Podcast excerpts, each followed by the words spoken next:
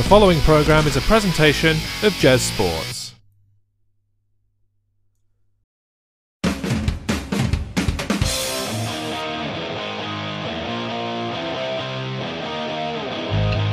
Happy New Year, everyone, and welcome back to Two Minute Warning. It's our first show of 2020, and Santa Wife was kind to me over the holiday season with a brand new microphone for podcasting. Isn't she nice? We're back to the top quality sound that you're used to on this podcast, and let's not waste any more time and put the equipment to good use with our first topic. While the playoffs are in full swing, there are a number of teams that are bitterly disappointed to not be there, and they've moved on from their head coaches as a result. Our first two minute warning today is dedicated to the casualties. Our first sacking was of Freddie Kitchens from the Cleveland Browns. Now, I think everybody saw this one coming for a long, long time. The guy really hasn't found his element as a head coach in the National Football League. There were a number of incidents across the year in which Freddie Kitchens made poor decisions. Uh, the Myles Garrett helmet swinging incident immediately jumps to mind. Uh, and there are just a lot of football related issues that he's not really addressing. He has one of the top teams, or had one of the top teams in the league in terms of the personnel that are signed. People like Odell Beckham, for example, and he just wasn't getting the job done with all that talent on his team. So unfortunately, he had to go. I don't really have a problem with this one. Next up was Pat Shurmur being ousted from the New York Giants, and much like Freddie Kitchens, I don't have a problem with this one based on the wasting of the personnel that he had in New York. He ha- didn't have a bad team of players, uh, but he just wasn't getting things done. There's not really much more to say about that. The New York media is very, very fierce, and if you can't pick up wins in a quick fashion in New York, you are going to be gone, I am afraid. Uh, the last one to discuss uh, took a while to happen, but Jason Garrett has finally been let go of his head coaching duties of the Dallas Cowboys. It's a case of what have you done for me lately? And the answer with Jason Garrett is not very much. He's got players like Dak Prescott and Ezekiel Elliott on the roster. Uh, they're no slouches. They are probably some of the best players in the league. And if you're not making the playoffs with the personnel that he's got, then it's probably time to move in another direction and try out someone different. That's exactly what the Dallas Cowboys have elected to do. We'll talk a little bit later on about some of the replacements for these guys. The NFL playoffs began, as they always do, with a Saturday slate of wildcard games, and boy was this pair a doozy. In two minutes or less, let's kick off the wildcard discussion with the Buffalo Bills against the Houston Texans. What a wonderful game of American football was played between the Bills and the Texans. The first half was all Bills and went about as well as they could have hoped. Josh Allen really enjoyed himself, rushing for 42 yards, nice good chunk, and receiving a touchdown from John Brown. That's right, you heard me, receiving a touchdown. Josh Allen, unlike his counterpart Deshaun Watson, was kept clean in the first half, uh, while Watson just really couldn't get himself going, and he got sacked four times. As poor as the Texans looked in the first half, they completely found their groove in the second, dominating the Bills to the tune of 19 points. A last ditch effort was about all the Bills did in the second half, and that brought them within field goal range. They promptly tied the score and took the game to overtime. Little did I know that the rules in overtime uh, in the NFL are slightly different than they are in the regular season. So I was settled in, even though I wanted to go to bed, for hours upon hours of overtime because the game, as the referee declared, had to come to a finish. There must be a winner. Overtime itself was a back and forth battle, uh, really to pick up the game winning field goal. Nobody was producing any offense worthy of a touchdown. And that was actually more exciting than I am making it sound. The close of the game saw Watson do a Watson. Despite there being two blitzers sent by the Bills, Deshaun managed to take hits from both, do a little jig, and get out of there. He then rolled out and nailed a pass to Taiwan Jones to set up the game winning kick. I think really that it would have been an injustice for the Bills to win this game. They shit the bed the entire second half, and the Houston Texans thoroughly deserved to win the game. With a game like that setting the standard, there's no way that the Titans or Patriots would be able to match it, right? Wrong! Two minutes on the clock, let's go. The narrative going into this game was that it might be Tom Brady's last game in a Patriots uniform. This has been the chatter a few times, but then Brady turns up, does a Brady, lights it up, takes the Patriots all the way to the Super Bowl, and comes back for another year to the sickening chorus of smug, glory hound Patriots fans. Not so in this game, though.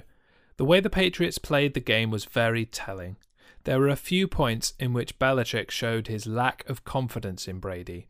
There's absolutely no way that the Patriots of old called three running plays in a row at the goal line, just like the Pats did in late in the second quarter in this game. Brady gets at least two shots at a corner fade or a quick slant usually, but not in this game. Brady failed to connect with receivers on multiple occasions and got noticeably ticked off with his receivers in the huddle. It wasn't all on Brady, though. Tennessee played a near perfect game. They made the right decisions at the right time and made very few costly mistakes. The multiple penalties from Tennessee to waste the clock and push back the punter, make his life easier, was a stroke of utter genius. It was right out of the Belichick playbook, and the hoodie was pissed. I'm no lip reader, but even a blind man could have made out his effing bull excrement while the camera was on him. Better still, Belichick did this himself against the Jets, and all he had to say about it then was that it was a loophole that should be closed. Karma, bitch. The Titans played it all perfectly, and they went all in on putting the game on Brady's shoulders, knowing that he couldn't do it anymore. They pushed Brady back to the one yard line and forced him to throw an interception for the win. Incredible victory. Congratulations, Titans. With his loss, the conversation turns to Tom Brady's future. Let's take a two minute timeout from the playoff talk to talk Tom Terrific. Tom Brady is 43, and next year, were he to return, would be his 21st year in the league. He is an unrestricted free agent, meaning that he's free to join any team that he likes. Does he want to come back to the Patriots? Probably. It's all he knows. It's the only team he's been with. Do the Patriots want him back? I'm not so convinced that they do. Robert Kraft, the owner, wants him back, but he's looking at the money picture. Brady puts butts in bleachers screwing over Brady as a giant middle finger to the fan base. Bill Belichick, though, is a savvy, competitive coach. He wants to put the Patriots in the best position to win, and he'll do what is best for that goal. And that is not Tom Brady. So Belichick isn't on his side. He might also be without offensive coordinator Josh McDaniels, who he's buddy buddy with if the Browns snap up Josh McDaniels for their next head coach, for example. He's also not very happy with the personnel around him. So, with all this in mind, why would he go back to the Patriots? I do think that Tom Brady plays another season somewhere, though. His ego is far too big to let his career end with that terrible playoff appearance.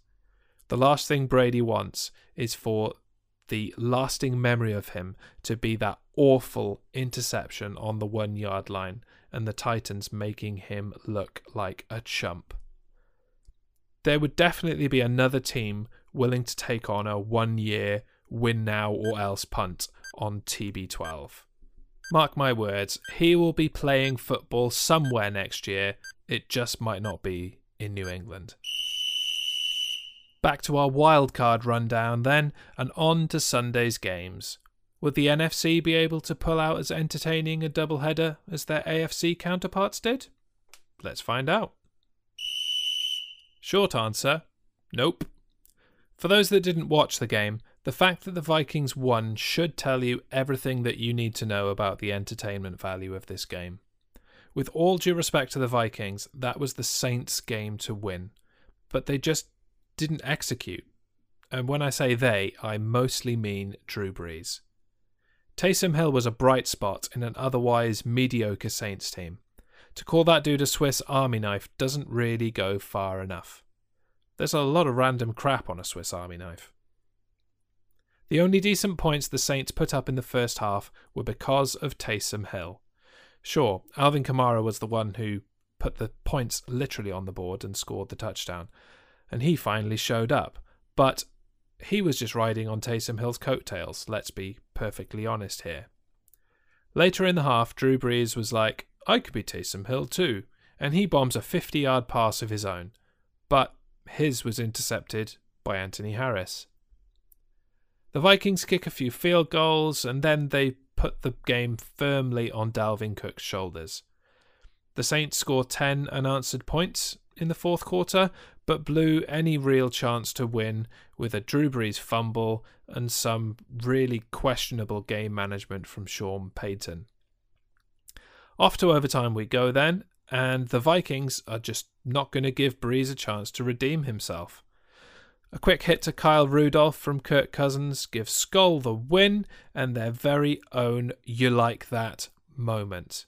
Personally, I'm just glad that I was watching The Masked Singer on a second screen. I think I was spoilt by yesterday's wildcard games, that is, the Saturday night AFC wildcard games. This game just did not cut the mustard. It failed to keep me engaged, I'm sorry to say. Closing out wildcard weekend, it was the turn of the Eagles and the Seahawks to be generally average. A two minute warning then for the Battle of the Birds. The game ended before it really began for the Philadelphia Eagles as they lost Carson Wentz on their second play from scrimmage. But hey, it's all good, right? The Eagles can just do what they always do and fall back on the steady hand of Nick for. Oh. Yeah, falling back on the steady backup money bank of Josh McCown just doesn't really have the same ring to it. I mean, I like Josh McCown, don't get me wrong. I wish he got more of a shot in Chicago when Jay Cutler was being, well, Jay Cutler, but he's not the guy to lead a playoff push against a very game Seahawks team. The first half really passed without consequence, save for a rushing touchdown from Hashtag chunk mode, Marshawn Lynch. The whole game really passed without consequence, honestly. Russell Wilson threw a 50 yard touchdown pass to DK Metcalf, but this was fairly standard fare for this pairing and not really much to write home about. Boredom aside, I was glad to see the Seahawks advance in the playoffs because I think they stand a better chance of putting down the Green Bay Packers. Having both the Patriots and the Packers ousted from the playoffs would just be the greatest, wouldn't it? I guess that's really all I have to say about the Eagles Seahawks. The game happened. That's about all there is to say. Stop the clock. Alright, let's switch gears for a little bit. The XFL kicks off on February the 8th, the weekend after the Super Bowl. Much like its 2001 predecessor, the league will feature distinct rules that set it apart from the NFL. This week, the XFL announced those rules, and they are wild. With two minutes on the clock, I'll try to get through them all. And hey, I saved some time on the last topic. Maybe I'll just keep talking if I don't get it done. Okay, kickoffs first of all. Coverage teams will line up five yards apart from each other to make the kickoff safer. Touchback penalties will be enforced to give players an incentive to return kicks and make sure that we still have that potential for big games. Good start. After touchdowns, there will be no PAT, no kicks at all there. Instead, there's going to be a tiered point system that allows players to go for one point, two point, or three points. For each, you can start on the two yard line, five yard line, and the 10 yard line.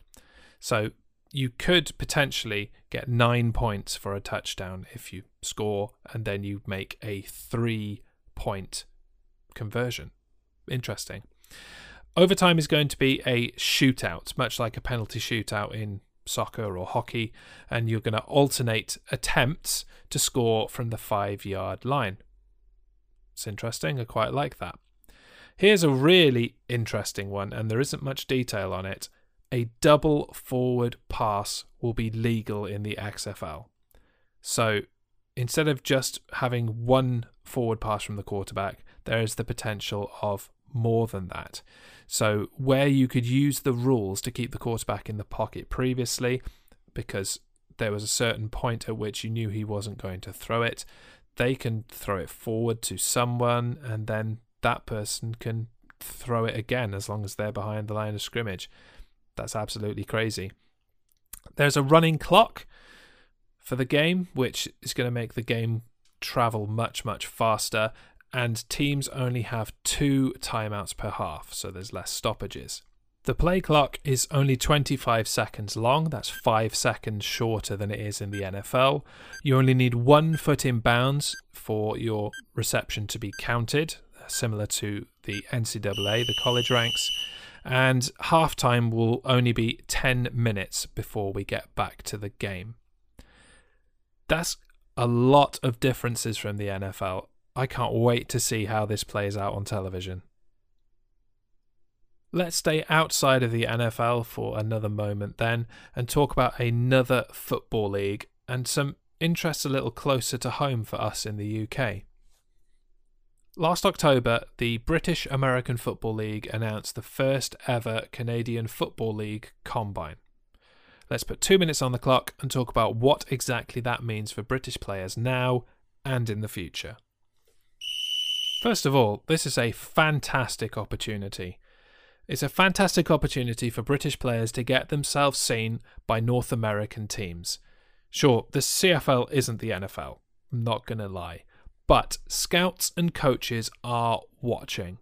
They're looking out for that diamond in the rough, and the UK is plenty rough. More so than the NFL, the XFL are going to be watching CFL players intently. They can't really pick up players from the NFL right now. They don't have that draw, that star power that the NFL has.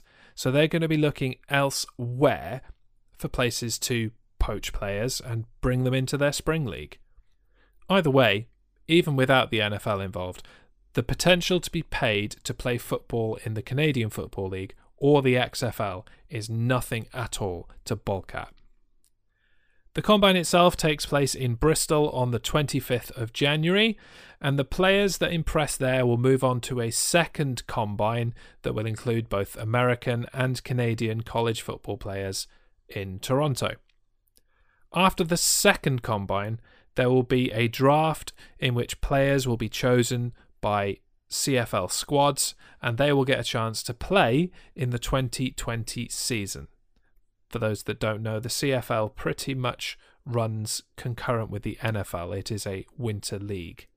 British players from a diverse set of teams will be participating, from teams such as the London Warriors, Blitz, Olympians, etc.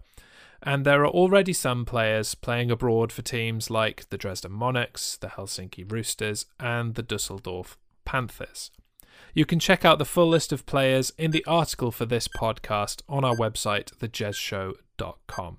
Please join me in wishing these guys all the best of luck in the combine. All right, then, as we draw to our last topic of this podcast, let's get back to the NFL. Earlier in the podcast, we talked about the poor souls that aren't making it to the 2020 season, but somebody has to. This week we got the answer for who will be filling some of those gaps. So let's take a two minute warning, our final two minute warning of this podcast, to talk about it. The first one we learned about was the hiring of Ron Rivera by the Washington Redskins. He had been the head coach in Carolina this year. Ron Rivera is a great coach. In Carolina, he was the victim of new ownership wanting to put his stamp on the team. In Washington, he won't be forced to stick with Cam Newton through his decline because of the financials of the situation. All in all, this is a good hire. Next, we learned about Mike McCarthy joining the Dallas Cowboys. Mike McCarthy obviously was the head coach of the Green Bay Packers until very recently. He's taken a year out from football. It might have taken Dallas a little while to announce that they were getting rid of Jason Garrett, but far less time to announce Mike McCarthy's hiring. McCarthy wasn't really done in Green Bay. Despite a year of decline, the Packers continue to put up winning records each season. In Dallas, McCarthy won't have prima donna Aaron Rodgers to babysit and can get back to doing what he does best. That's telling football players what to do and then do it without making snide comments about it in the media. The Carolina Panthers have hired Matt Rhule, who was the Baylor head coach. Rhule is a program builder. This is a hire with the long term in mind. Rhule will be the man in Carolina for the next 10 to 15 years, so long as he's up to the task, that is. Given the squad that he is inheriting with players like Christian McCaffrey in it, there is a very good chance that he will be. Finally, the New York Giants have hired Joe Judge, who was the Patriots special teams coordinator and recently wide receiver coach. He wasn't one of the expected hires, but according to reports, he blew the Giants away in interviews. As special teams coordinator, he's juggled many different schemes and managed players on both sides of the ball. We'll have to see how this young Patriot does at the reins of the Giants. As of recording, by the way, the Cleveland Browns are the only team yet to hire a new head coach. When they do, you can bet that we will talk about it here on Two Minute Warning. But that about does it for this edition of the Two Minute Warning podcast. If you're liking what you hear, then please consider contributing to our Patreon page. You'll get early access to this podcast, and I'm also looking at adding some exclusive content for our patrons as well. Watch this space for that. Two Minute Warning will return next week with the rundown of the divisional round of the NFL playoffs, as well as any other topic that should arise in the world of football between now and then. If there's something that you would like me to talk about, please send in your topics via the social media channels. You know what they are by now, and I will be happy to discuss them on a future podcast. Until next week, then, enjoy the weekend's games and please join me in rooting against the Packers. Thanks for listening. Bye now.